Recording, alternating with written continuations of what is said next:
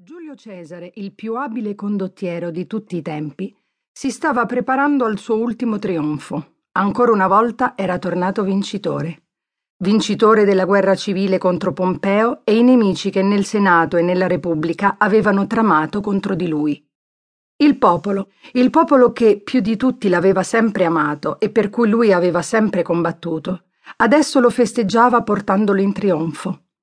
Al termine del suo glorioso giro per la città, Giulio Cesare sarebbe salito sul Campidoglio fino all'enorme tempio dedicato al padre di tutti gli dei e avrebbe offerto a Giove le armi del nemico che aveva appena sconfitto.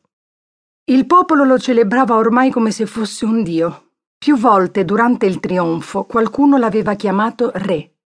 La corona, la corona, avevano gridato i romani.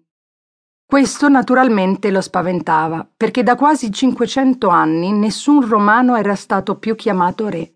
A Roma ora c'era la Repubblica e i suoi nemici nel Senato lo accusavano proprio di ciò, di voler diventare un nuovo re. Giulio Cesare sapeva bene di non essere un dio e di non essere nemmeno un re. Lo Stato e la Repubblica si reggevano su equilibri molto delicati c'era il Senato con i patrizi, i padri della città, e c'erano i plebei con i tribuni della plebe.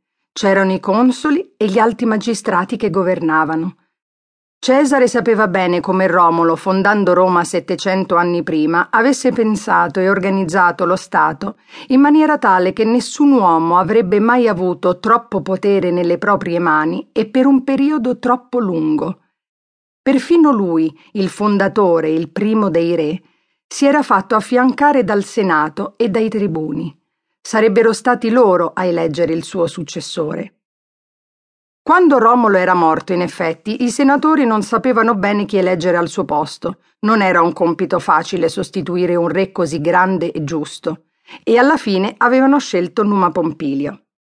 A Giulio Cesare venne da pensare che Numa era stata una buona scelta, perché era un uomo equilibrato, molto saggio e con un grande senso della religione, e perché viveva lontano dalla vita frenetica della città, non aveva vizi e aveva dato prova di non essere attaccato al denaro o alla gloria.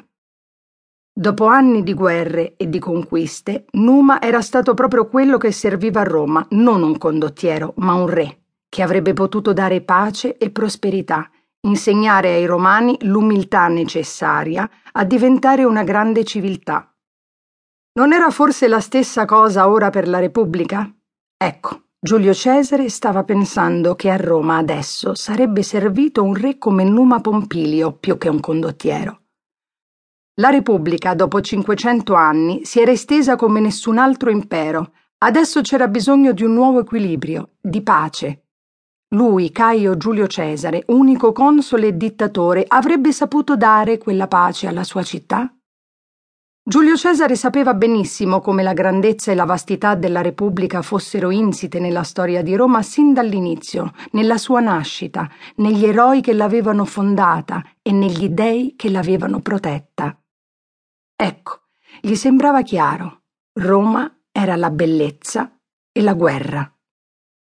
Più la guardava e più vedeva come tutto, in quelle strade, nei palazzi e nei templi, il fiume, il monte di Giano di fronte all'Aventino, il colore del cielo al tramonto, perfino i banchi del mercato nel foro, il modo in cui i mercanti vendevano la loro merce, ecco, tutto quanto a Roma era permeato della bellezza di Venere, dea dell'amore.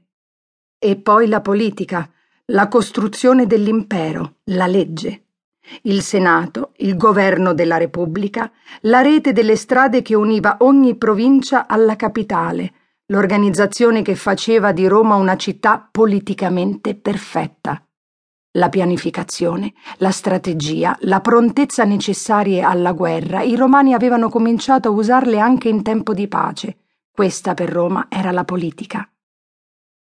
Giulio Cesare ne sapeva qualche cosa di guerre, di Marte e della sua inesplicabile forza, e quindi pure di politica. Sì, la grandezza di Romolo, il primo re, era stata proprio quella di aver saputo impedire, attraverso le leggi e la Costituzione, che le guerre proseguissero in eterno.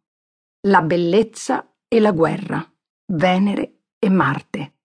E lui, Giulio Cesare, non era forse un discendente diretto della stessa Venere?